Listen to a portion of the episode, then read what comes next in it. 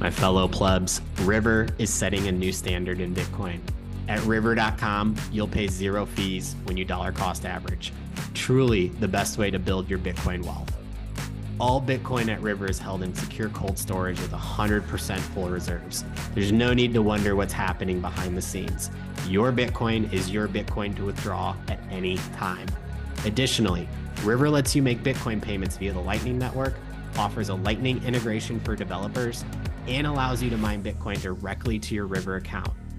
River has a level of service that is unheard of in this industry, including phone support, private client advisors, and the ability to designate beneficiaries to inherit your Bitcoin wealth.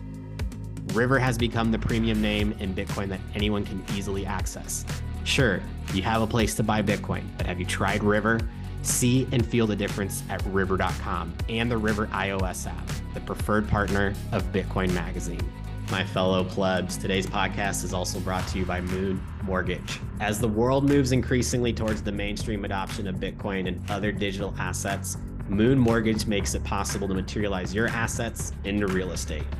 Through the collateralization of mortgages with Bitcoin and other digital assets, Moon Mortgage will be launching lending solutions to allow investors to easily leverage their assets to purchase investments in owner occupied property Moon Mortgage's crypto mortgage will be launching soon for home buyers in Texas, Florida, and Colorado, and will also be open to investors in most states across the U.S. for investment properties. Welcome to the future of mortgages. Visit moonmortgage.com today to register and learn more. Moon Mortgage Residential is registered with the NMLS under number 235334.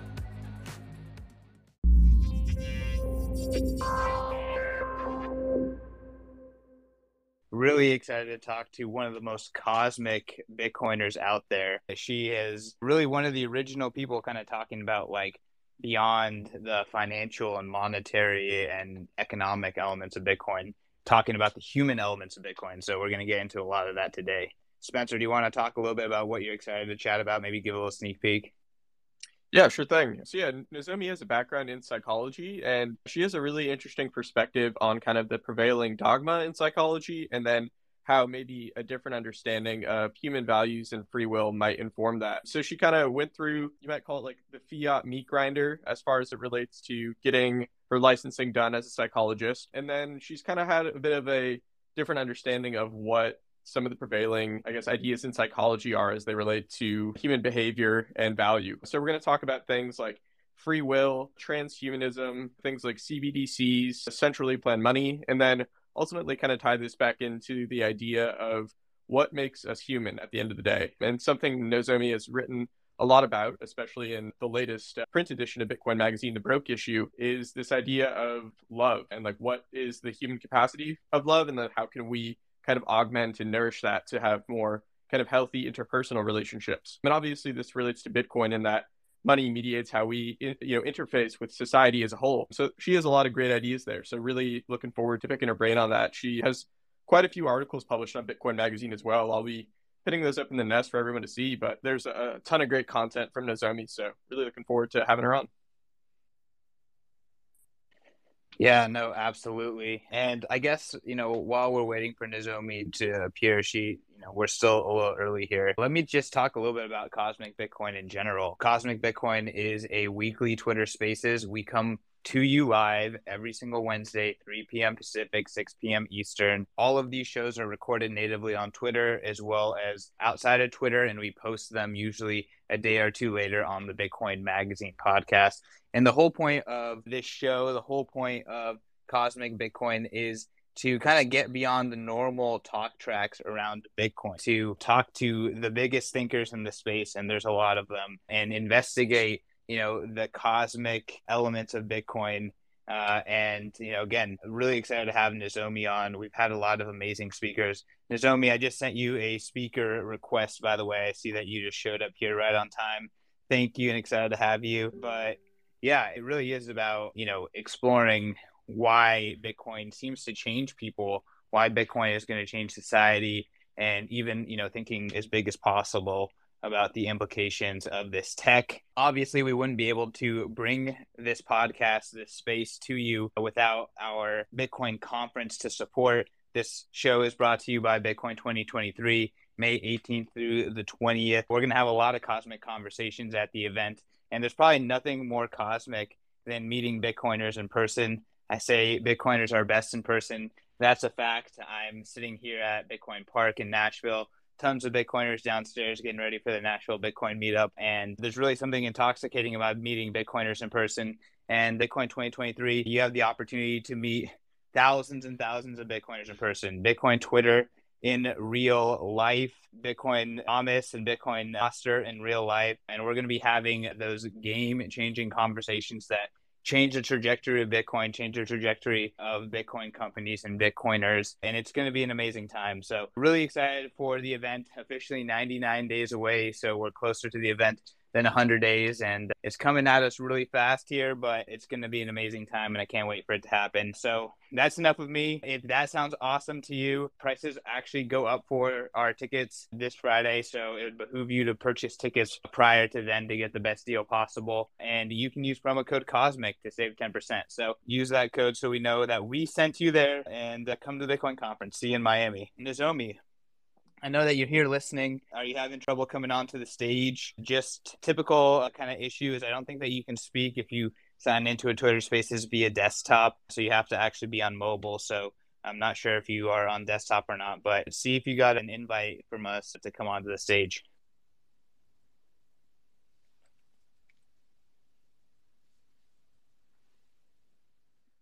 Yeah, in the meantime, I guess I'll just point everyone to this post we have pinned up in the nest. It's Nozomi's latest article published in the Broke issue by Bitcoin Magazine, and it is titled Broken Hearts Bitcoin restore, Restores the Soul of Psychology. And she talks a lot about, like I mentioned before, uh, kind of the prevailing dogmas in psychology, things like behavioralism, B.F. Skinner, and, and the Skinner's box. She has a lot of really good insights there and kind of really hits upon the idea of Bitcoin restoring us to a more humanistic way of interfacing with society, but also ourselves. Like this idea of like what it means to to love yourself and to give yourself recognize yourself as being an individual capable of self determination, and then also you know recognizing that in, in, other people as well. So Nozomi, I really appreciate you coming on. I'm just going to give people a little bit of your background. So mm-hmm. you are a journalist and you hold your PhD in psychology from the Pacifica Graduate Institute, and you have a yes. specialization in community psychology, liberation psychology, and eco psychology. And yes. a lot of your writing talks about the intersection between psychology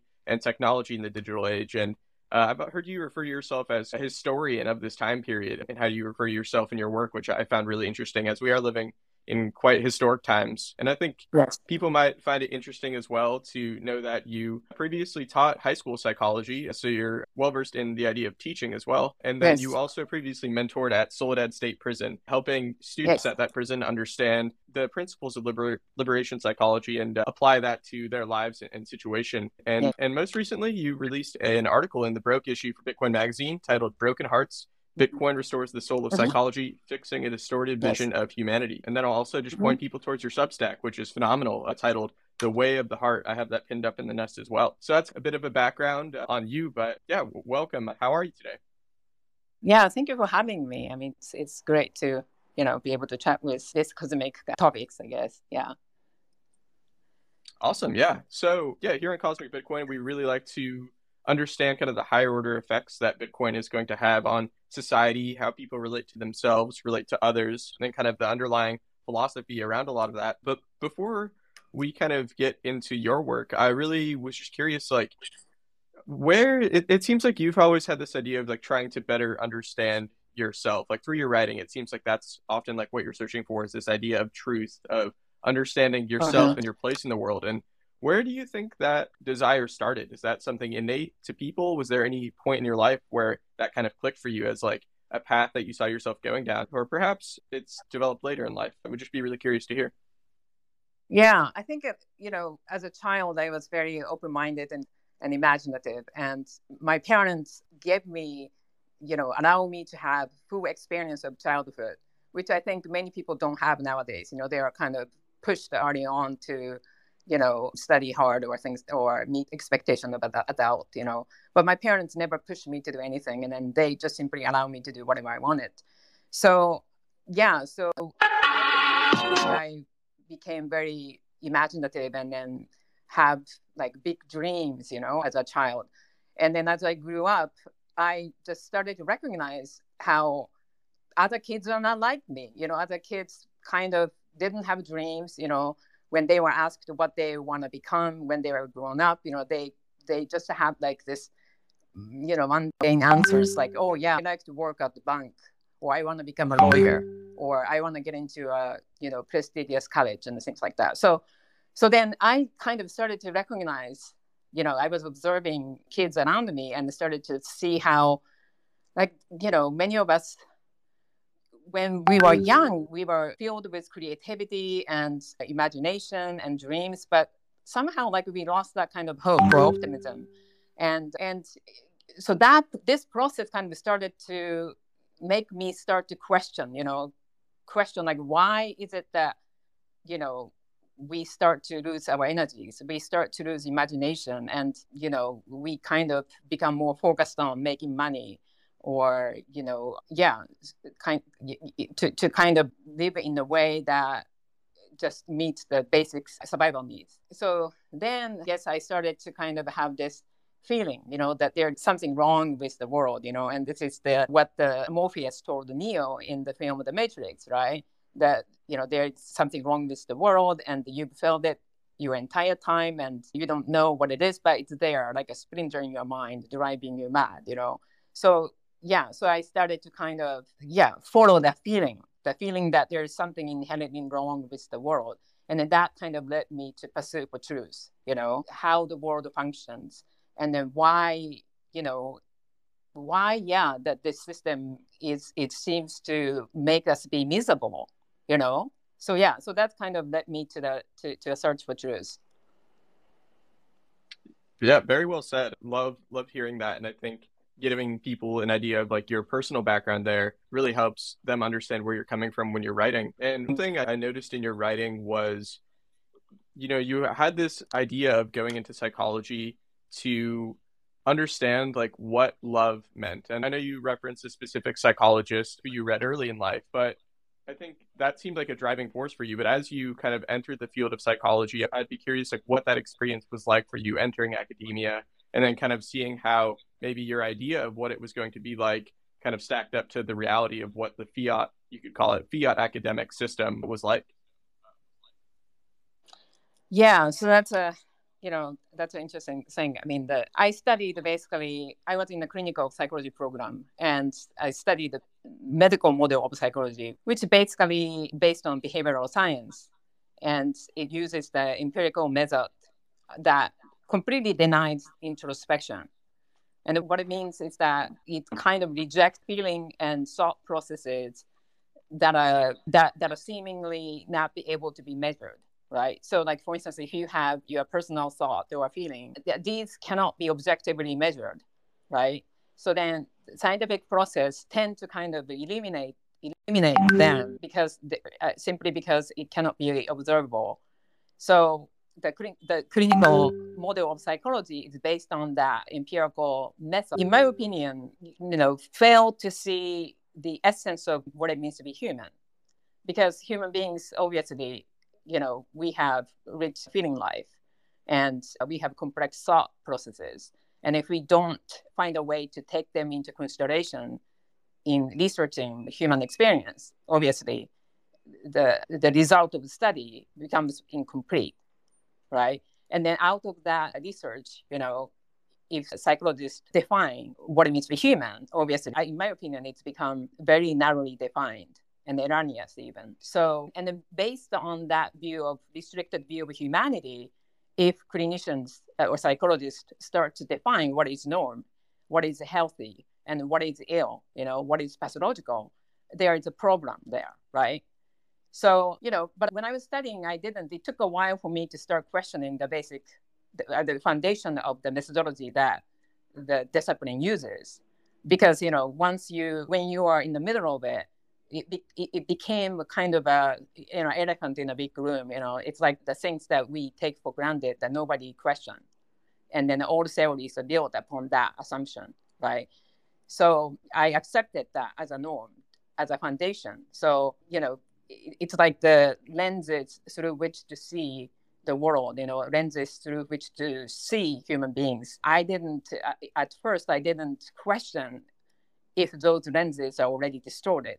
So, you know, once I kind of started to question them, question the legitimacy of the methodology, everything kind of opened up and I was able to ask tons of questions and that kind of unraveled the whole, you know, yeah, whole lot of, yeah, challenged the, uh, my understanding of the world. That is similar to one going through the Bitcoin rabbit hole experience, in my opinion.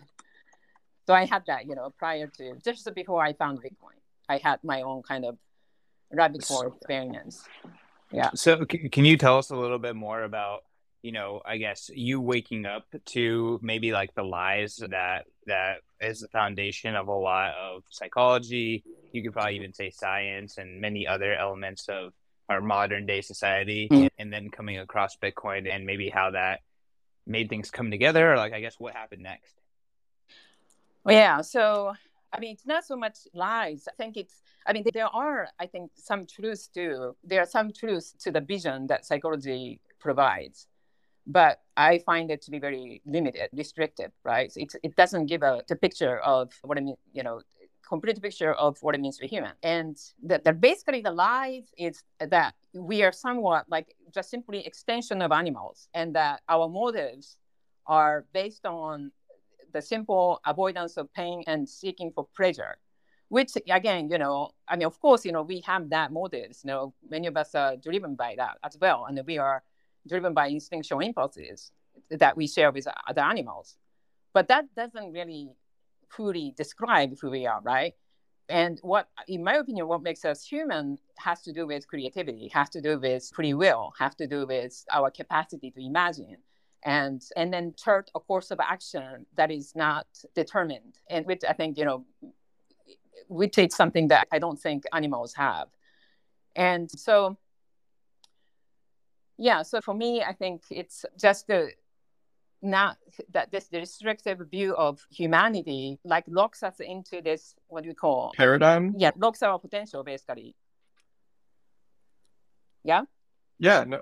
So i get well, I was going to ask, like, you know, and maybe I'm jumping the gun here, Spencer, but how does Bitcoin unlock that, right? You know, I think it's common that Bitcoiners say that fiat creates this kind of limiting narrative and future vision, etc. But you know, in your opinion, how does Bitcoin unlock that? So, I think for me, the Bitcoin's economic economic incentives are truly revolutionary. And then why it's revolutionary is that because it allows basically all that is human, the the old impulses that works through us, and that includes things to be impulses as well as impulses for creativity or altruism. You know, and they, so the Bitcoin through the method of de- decentralization, it doesn't restrict certain attribute of ourselves. Like it doesn't say like, oh, you cannot be greedy or it, it, you cannot be selfish, you know, uh, or it cannot say like you cannot be kind, you know. It, it, it just allow us to be authentic, allow us to just act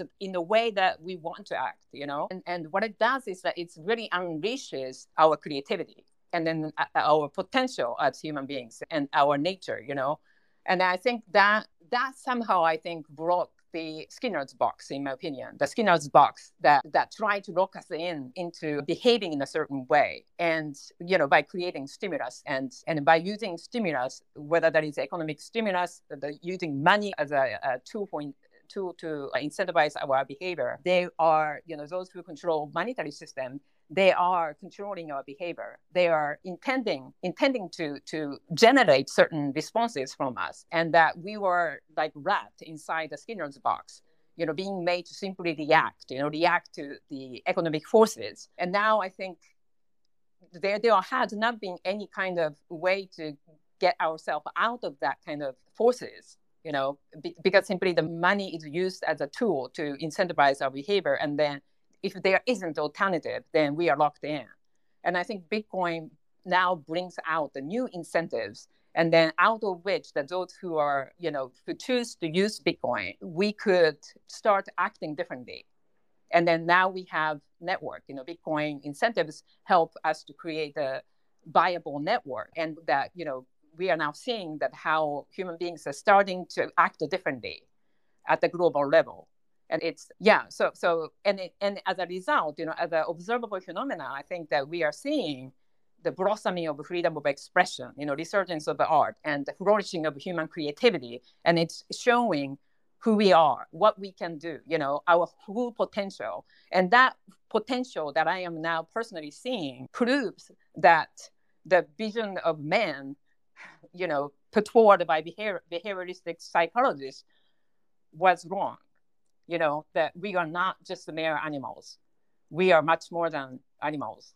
And that we are capable of doing far greater things that those you know the behaviorists, I mean behaviorists thought of so so i think that's you know as observable phenomena you know i think we can all just see you know people around other bitcoiners around you know in your life and how their life have been changed by bitcoin and that i think many of us can agree that we are starting to see creativity and imagination and the potential that you know each person is now you know becoming greater greater person you know greater than who we used to be in the fiat system and so that i think yeah it, I, I, think it's a kind of an interesting scientific research in, in a sense that you know one way or the other i think we are now coming to witness.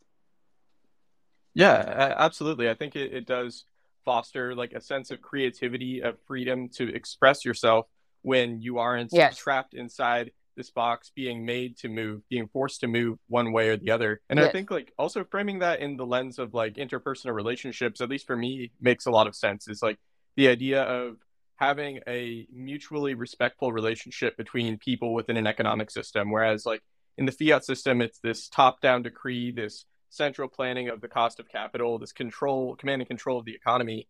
And it really creates this like unharmonious relationship where there is like, there is no freedom. There is no like individual agency in that system. And I think like thinking about how people relate to one another in relationships, like there's this like kind of unhealthy aspect of trying to control the other rather than to like recognize and respect them as being like independent of yourself. And I, I just see like I don't know, it just seems like that kind of bleeds over into how society organizes itself. If you have this kind of imposition of fiat, it seems like it would really impact like from the bottom up how people would interact with one another. It creates these kind of control dynamics that seem quite unhealthy to me. And yeah, and to your point, Bitcoin is almost the opposite of that. It's allowing for this freedom and this I guess, understanding and recognition of the free will of individuals. And I think that's tying that back into creativity. I think that's the most beautiful thing here is like freedom of expression, spontaneity, and people not being forced one way or another, but, you know, organically exploring themselves and the world around them. My fellow plebs, come celebrate Bitcoin Winter in Miami at Bitcoin 2023. The largest Bitcoin conference in the world returns to Miami from Miami 18th to the 20th. Head on over to b.tc forward slash conference to get your tickets today. Use promo code BMLive to get 10% off your tickets before prices go up. Plebs, if you're like me and want to gain a deeper understanding of what's going on within the Bitcoin market and broader macro environment, then you need to subscribe to Bitcoin Magazine Pro today. There's a free and a paid version of this daily newsletter where our market analysts Dylan LeClaire, Dr. Jeff Ross, and Sam Rule break down what's going on in the market so you don't have to. Subscribe today at bitcoinmagazinepro.com. Tying this in a little bit to your article in the Broke issue, how do you like see like something obviously you wrote about a lot in this article titled broken hearts bitcoin restores the soul psychology you talk about this idea of love and like how love is a very important underlying aspect of humanity. Like how do you see bitcoin as relating to love? Like whether that be self-love or love for others? Yeah so i define love as a capacity to accept our differences. So it's you know radical acceptance of our differences. And in order for us to do this we have to have freedom as a foundation to develop this capacity. And the reason why I say this is that until we each of us are allowed to act freely, then I mean, then we cannot really accept our differences. And you know, people don't talk about necessarily uh, how love and freedom are intertwined. You know, and without freedom, the capacity for love is not possible. And without love, freedom is not possible. So there, are, those two values are actually interconnected. and and I think Bitcoin, you know, we all know that how Bitcoin enables freedom, right? So that you know we call Bitcoin freedom money. Um, and with its feature of censorship resistance, it's you know allow us to act freely, you know, transact freely, and and then Bitcoin, you know, doesn't discriminate the users, so like anyone can use it in a way that they wish to use it. So it's completely, it enables complete freedom. And then also, like we talk about Bitcoin as freedom of speech money, that you know it allows everyone to express themselves freely. And in a sense that I think that I see Bitcoin is like the First Amendment United of the United States being distributed to the world. And then, you know, and we often hear, like in, in the political discourse, we hear uh, people who trying to kind of deny others' right to freely speak, you know, just mm-hmm. because they don't like the content of their speech, you know. So when somebody talk about certain controversial topics, you know, the mm-hmm. how the people who are involved in the political processes that they tend to kind of say that's not okay. Mm-hmm. You can, you know, this would be harmful speech. That you shouldn't talk like this and stuff like that.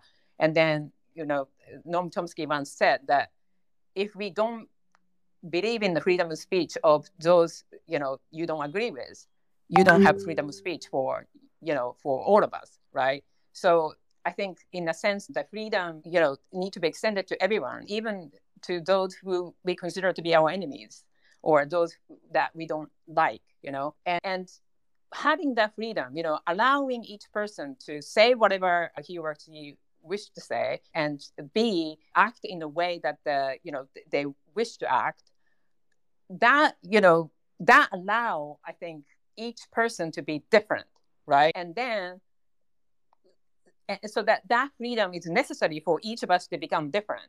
And then the love, so having that freedom allow each person to be different. And then out of which we can basically develop capacity, in the true sense, develop capacity to accept each other's differences. I don't know if that makes sense. No, that... but I consider love. I mean, define love in a different way than the popular culture does. You know, popular culture defines love more kind of connected to this sentimental feeling. You know, it's something like you know, I feel love for you, or like a, a hugging, or just kind of a touchy feeling. You know, but love it has nothing to do with that kind of sentimental touchy feeling. You know, love uh, that I see is clarity of thought.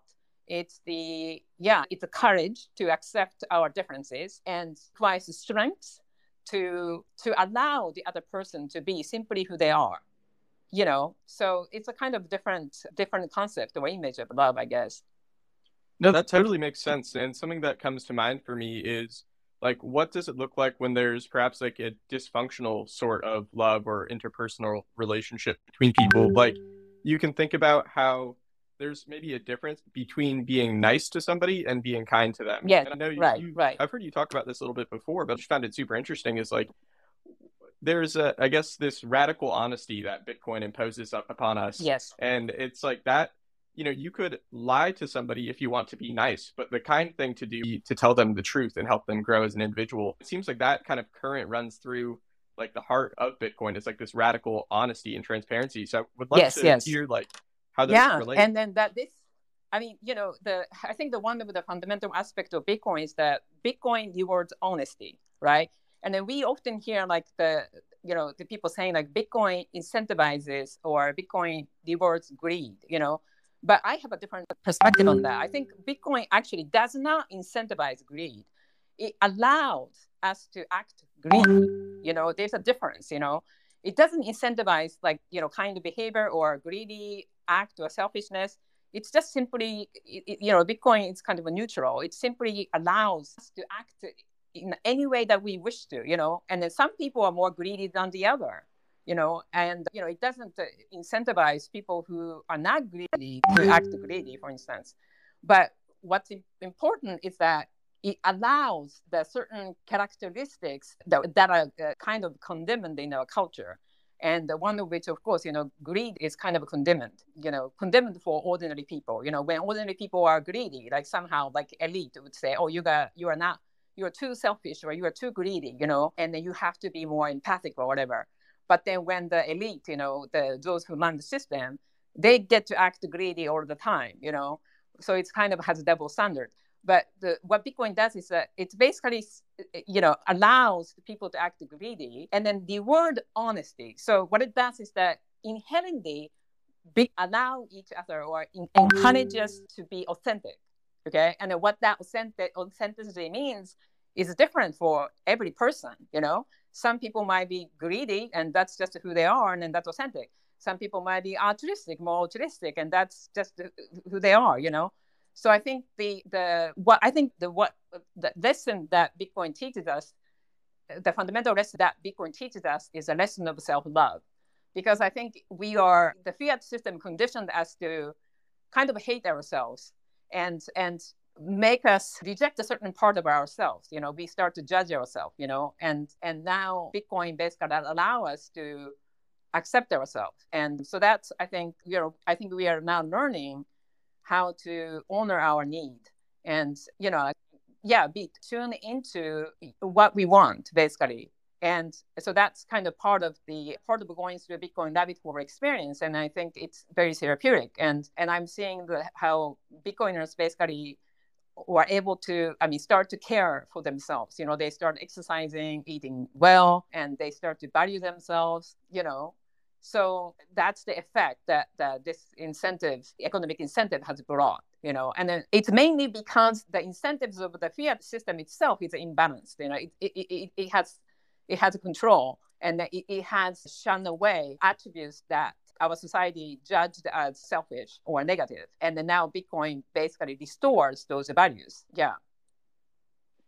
I mean, I just wanted to chime in and say, like, that's why when Bitcoiners get together in person, it feels so magical and special. I remember Jeff Booth was telling me about Bitcoin 2021 coming out of kind of, you know, harsh lockdowns and gathering with people who are not afraid, who are unwavering, who are excited and optimistic, and, you know, how intoxicating that experience was.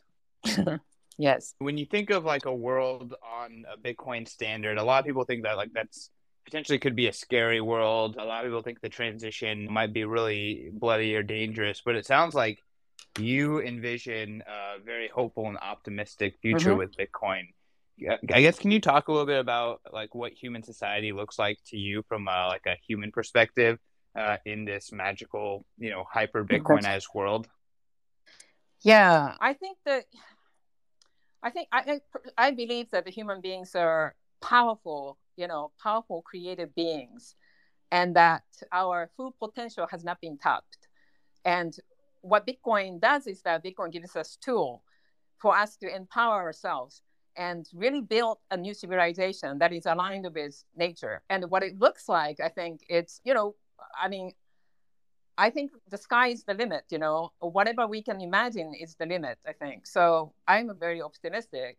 And yeah, and think that our dreams will come true. I think you know we all I think want peace. We all want the same thing wherever we live. You know, we want peace. We want you know rich relationships. We want to have quality time with family and friends. You know, we won't be like working our ass off all the time or you know making money or accumulating wealth and things like that. I don't think that the people are, care much about wealth. To be honest, you know, material kind of possession kind of thing. I think that we want to be happy. We want to experience joy. So I, I think, yeah, I think that, you know, going allow us to follow our heart's desire you know and do what what gives us joy each moment and i think like new species i think in the future the species that that are full of creativity and and with high energy and you know it's kind of become contagious you know and with innovation capacity to build new technologies that could overcome poverty. And so or disease or you know all kind of hardships that we experience in this physical space. So yeah i guess i, I guess yeah i'm maybe too optimistic but i think the potential is here for us to claim i think. Yeah and i think to me like bitcoin really ushers in this idea of cooperation at scale. Like we really didn't have yes. that capacity under a fiat standard where essentially we're redistributing wealth from those who you know operate and save in fiat money to those who have hard assets and access to cheap debt and it seems like you know that sows the seeds of conflict and this inability to cooperate at scale through time especially and it Yeah. You, you know, the word you say is you feel hopeful now. And I think like that's this like optimism that is more adaptive for people uh, over, overall as well. Like operating with an idea yeah. of like a positive future just allows you to move through the world much more easily. And like imagining if we could deliver that future to yeah perhaps you know not everyone will see how far bitcoin can scale but to certainly more so uh, more people than we do today under the fiat standard um, and i guess yeah like and i think that you know it's not just for me it's not just the distribution of human i mean the resources or wealth you know i think it's at the, psychological level bitcoin has empowered people and then look at like people in el salvador that they, you know, these ordinary people never thought that, that they, they could actually start to engage in their lives actively to change the course of their destiny. You know, you know, they, they always, I mean, I think the people who are in the oppressed countries that they have, they have developed this mentality of defeatism, right? So, and before they try, they feel like they cannot make any differences. And then I myself, you know, I was born and grew up in Japan and I, you know, like Japan is very much westernized and kind of look up to United States, look up to the Western society, and somehow like you know we were taught at early age that West represents progress, and then you guys have to you know we have to learn from the West, you know borrow skills, knowledge from West to catch up with them, and that we were kind of conditioned in some ways that we were not capable of doing things, you know that we have to learn from them or whatever. And I think that what Bitcoin does is that Bitcoin allow each person to claim, you know, his or her own authorship and power so that I mean, the psychological impact is huge, you know, that, that like I, like, you know, I guess, you know, when I started to enter into, I mean, started to write about Bitcoin or when I first discovered Bitcoin, I was a completely different person. You know, I never thought that I could write articles in English, for instance. I never thought that I could even like get on the podcast and share my ideas in English. And then now I feel comfortable. Now I feel, you know, I can talk about what I'm passionate about Bitcoin. And I think Bitcoin really transformed, you know, empowered our mind that it kind of make us now help us believe in ourselves. So I think the effect of Bitcoin in empowering people is more experienced by people who are oppressed. And then we are seeing how these people starting to claim their power and the contribution that, that each person makes. And, and El Salvador certainly is leading the way, you know? So it's not just that, yeah. So I wanted to kind of emphasize on the fact that it's not just the allocation of wealth or resources, but it's really the tremendous shift in, in, in, the, in the mindset. And that is the real wealth, you know? I mean, that makes that makes changes i think in the world i wanted to kind of piggyback off something you talked about your experience being in japan and you know idolizing the west to some degree you know it, it kind of seems like a lot of that comes back to the money west exporting the money out to the world yeah. And one of the most things I'm like hopeful around coin is that, you know, Bitcoin is a money that, you know, brings people and assets online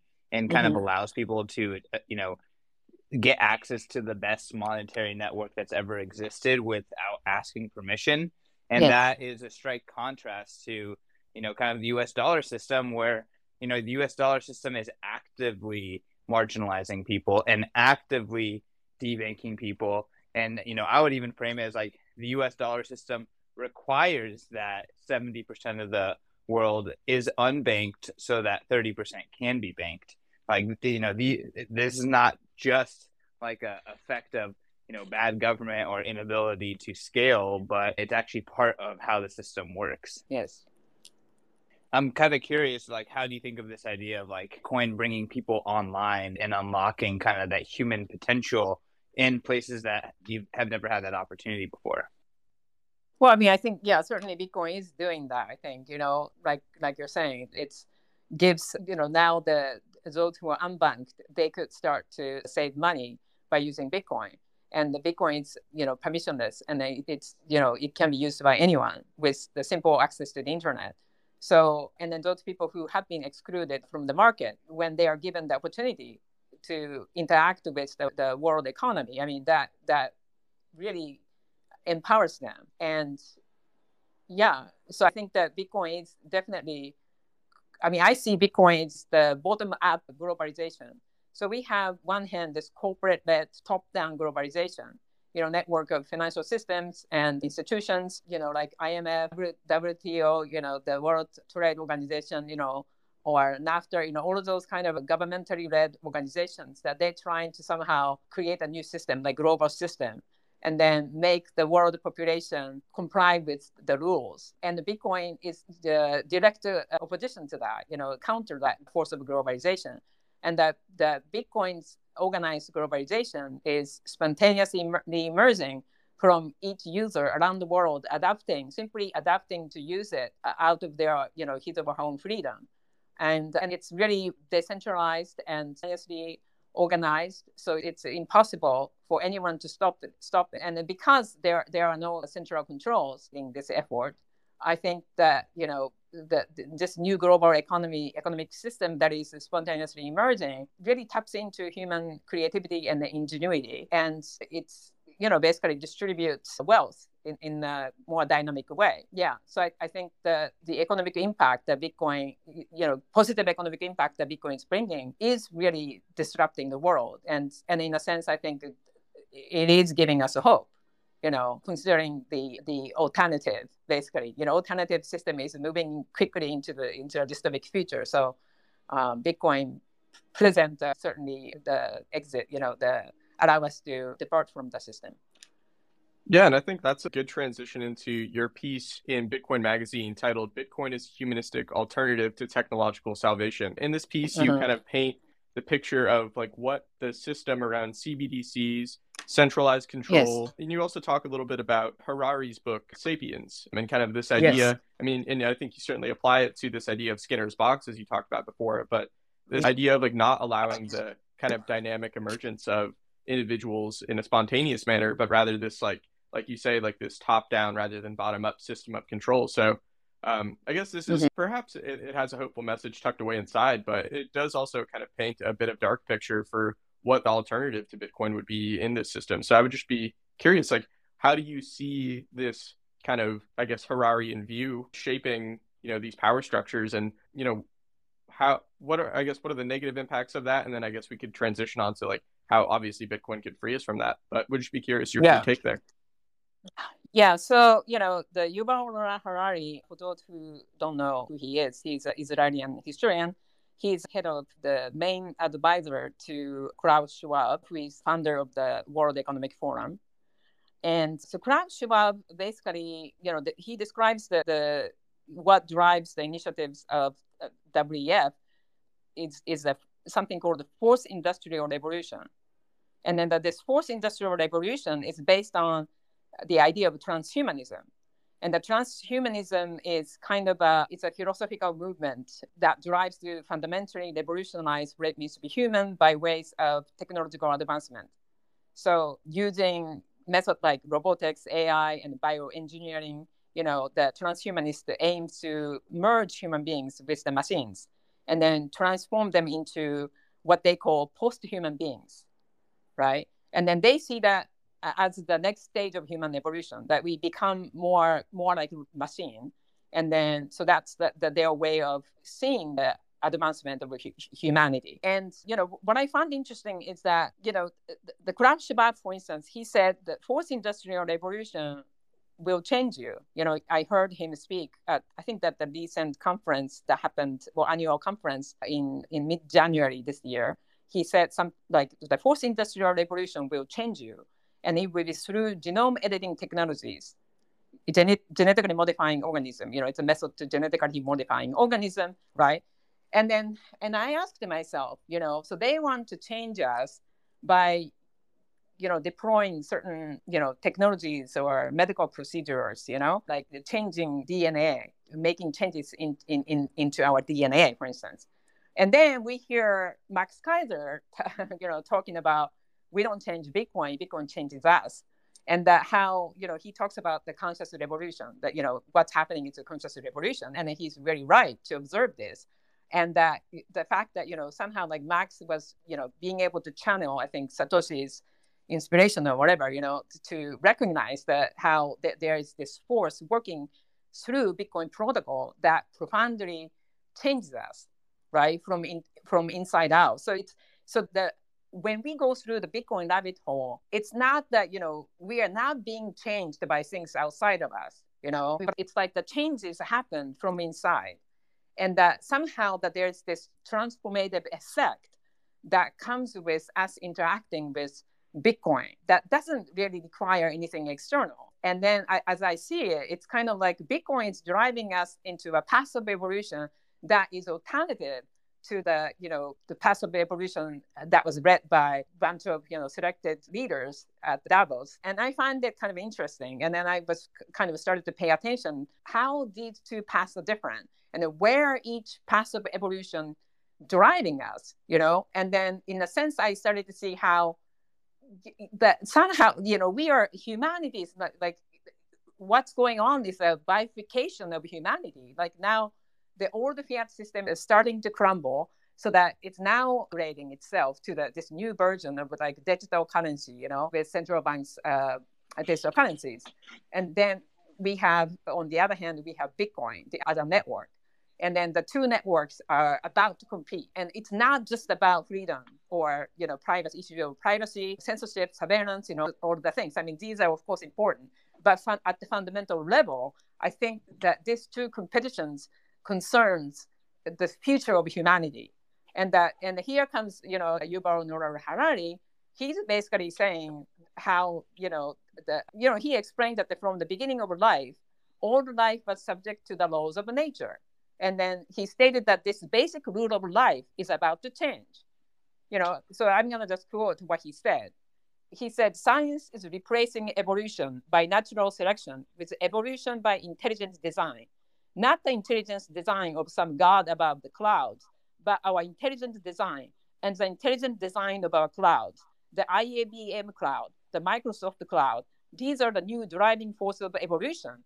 And if you look at the fact that you know IBM embraced the CBDCs, I mean the central bank digital currencies, and then Microsoft, you know, is closely working with WEF to coordinate collaboration at the global scale in combination with the use of metaverse. You know, so, so all those big tech giant companies, basically, they are working with a World Economic Forum and and trying to stay our narrative to move humanity into a certain direction. And then we have Bitcoin, right? We have Bitcoin and the, you know, Max Keiser's mantra, I guess, you know, the Bitcoin changes us. And I, I think that, you know, each person now has a choice to yeah which path we take you know. Do we want to be changed by something outside of us or we want to actively engage in this change that is happening inside of us and then take the organic path of evolution and define what it means to be human you know. So i think i think i find i find it to be very interesting. Yeah absolutely. And i think that definitely relates to this idea you mentioned briefly earlier is this idea of like allowing people to author their own stories like yes. this idea of like being an autopoietic being like being able to chart your own future mm-hmm. rather than having kind of this like pathological you know plan laid out in front of you as to what you're supposed to be who you're supposed to be what you're supposed to do yes. and it and i think yes. that brings it back ultimately to this idea of like bitcoin unleashing human creativity like this creative generative sort of mechanism underlying what it means to be human and like in the context of like renaissance 2.0 or this like mm-hmm. evolution mm-hmm. of human consciousness through bitcoin like i think we could have just a much more beautiful world emerging out of that so like on that note, I'd, I'd be curious, mm-hmm. like, are, is there anything that you're working on or paying attention to, or anything that's inspired you, kind of in this idea of this renaissance, this cultural renaissance that's unfolding in front of us? Yeah, you know, when I was studying psychology at the graduate school, you know, initially, like I went into uh, the Department of Psychology, wanting to understand human nature, and then also wanting to understand or learn, you know, to cultivate the capacity for love. Because I, you know, I found that this capacity for love is something very important for for humanity. You know, this is this. I firmly believe that this is the highest value that the human beings can create. And then I was met with a series of disappointment that in the process of studying psychology, because the psychology didn't provide. I didn't, you know, the psychology that I learned uh, didn't have that the hopeful future vision of humanity, I guess and and in that kind of I guess you know in in some sense that dark nights of the soul. I guess you know that in the kind of despair, I was helped by poet. I just found artists in my life.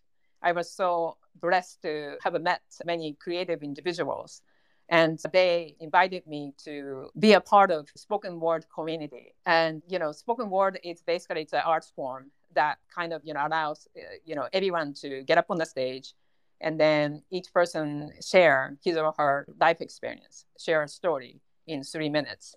And then that their performance basically is judged by the audience right? Random audience. And i was so inspired by this art form.